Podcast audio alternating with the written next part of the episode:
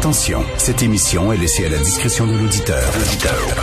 Les propos et les opinions tenues lors des deux prochaines heures peuvent choquer. Peuvent choquer. Oreilles sensibles s'abstenir. Richard Martineau. Martino. Un animateur pas comme les autres. Richard Martineau. Cube Radio.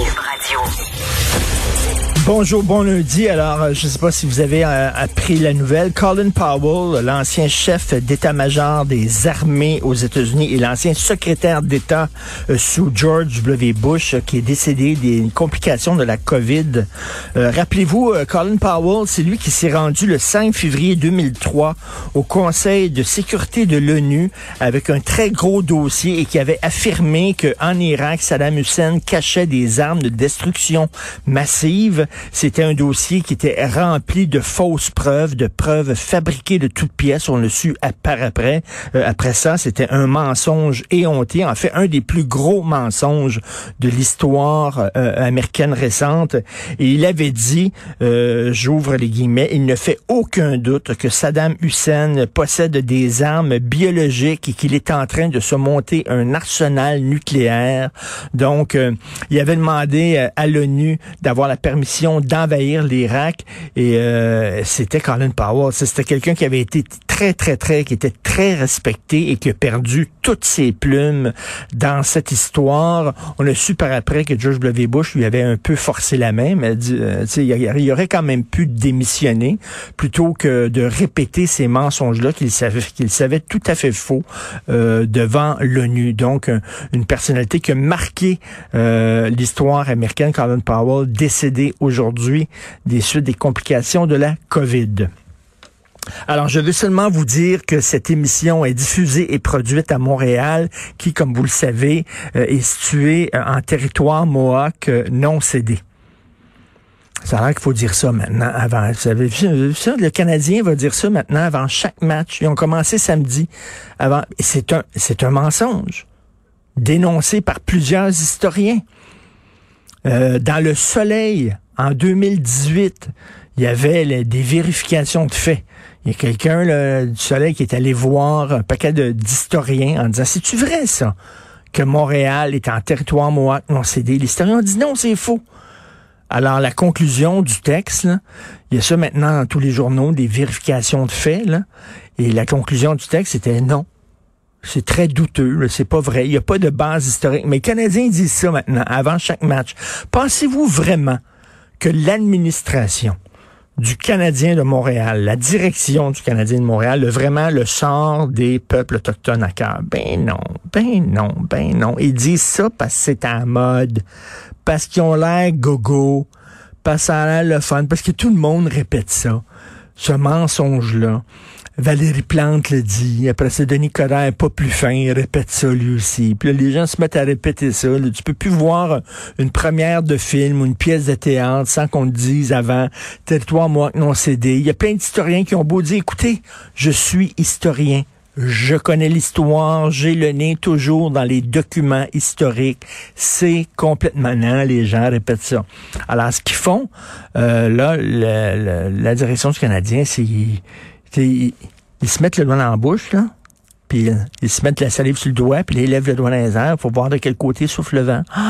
Ah, ça, on va se faire. Comme si c'était le gros problème avec les Canadiens de Montréal, c'était ça. C'était de dire des niaiseries pareilles. Ça, c'est pour détourner l'attention des problèmes de fond, qui sont que c'est un club pas très bon, avec une très faible présence de, francophones, mais ça, on s'en fout. Ça, les joueurs francophones, on s'en fout. Ce qui est important, c'est de dire que nous sommes un territoire moi non cédé. Et vous connaissez le greenwashing. Le greenwashing, c'est une entreprise qui se diverte, qui se dit pro-environnement, alors que c'est faux. Tout ça, c'est simple, euh, il se, il se, il se couvre de vertu pour euh, c'est du marketing finalement et c'est dénoncé par les militants verts. Mais c'est une sorte de greenwashing que fait le Canadien de Montréal. Comment on pourrait appeler ça? Du Indian washing, hein, des peuples autochtones washing. Donc on fait ça seulement. J'espère, j'espère qu'à un moment donné, il y a des partisans qui vont dire wow limite là. Arrêtez de répéter ce, ce mensonge-là. On va avoir un peu plus tard à l'émission, vers la fin de l'émission, Frédéric Bastien, l'historien, qui a déjà écrit un texte en disant il faut absolument là arrêter de rappeler ce mensonge-là. Euh, donc, Frédéric Bastien qui va être avec nous, puis j'imagine que Mathieu Bock-Côté aussi va en parler de tout ça, Mathieu, des Canadiens de Montréal. Vous commencez par payer euh, pour vendre votre, euh, votre bière moins cher. Déjà, là. Puis, tu les billets moins chers, justement, pour que de pauvres autochtones puissent participer, là, puissent aller voir, les matchs des Canadiens, aller voir les Canadiens perdre.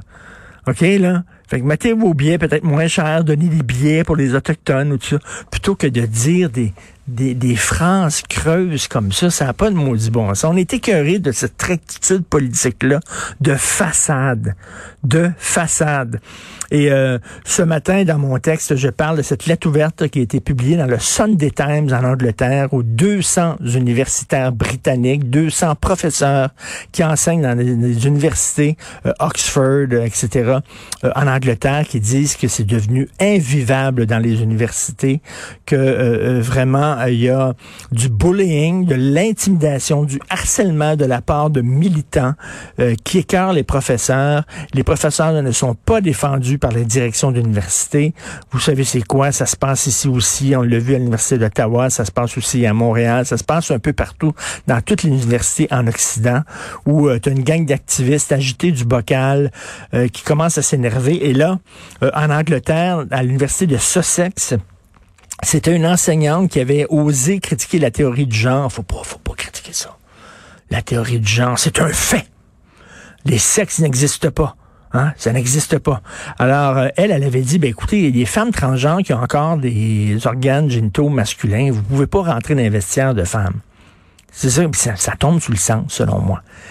Et là, euh, vous savez qu'il y a même maintenant, tu n'as plus besoin là, pour être considéré comme femme de passer sous le bistouri puis de prendre des hormones et tout ça. Tu rien qu'à dire je suis femme, je m'identifie en tant que femme, je me sens femme entre les deux oreilles pour que de facto on te reconnaisse comme femme. Et là, tu as le droit soudainement d'entrer dans les vestiaires de femmes ou de participer à des euh, compétitions athlétiques dans la catégorie femme. C'est complètement, c'est complètement absurde. C'est dénoncé par plein de gens. Alors elle, elle est prof à l'université de Sussex, une université où on a le droit euh, de débattre, on a le droit de confronter des idées reçues, on a le droit, c'est la place. Si tu ne débats pas dans une université, je sais pas où tu vas débattre exactement. Alors elle a dit ça, elle a fait l'objet d'une cabale. Et elle a reçu des menaces, mais des menaces tellement euh, violentes est tellement sérieuse que la police lui a euh, conseillé, un, d'avoir recours à des gardes du corps lorsqu'elle allait enseigner à l'école. OK? Là, on parle en, Occident, en Angleterre, et aussi euh, de mettre des caméras de vidéosurveillance devant sa maison euh, pour se protéger parce que sa vie était en danger dans une université. Donc là, il y a 200 universitaires qui disent là, ça va faire. Et un peu partout en Occident, on voit des gens qui commencent à s'élever contre ce fascisme de gauche, là, de la gauche radicale, en disant, wow, time out, là. Ça va trop loin, calmez-vous le pompon, euh, respirez par le nez, c'est une université. Donc, euh, ça fait du bien de voir que la résistance s'organise.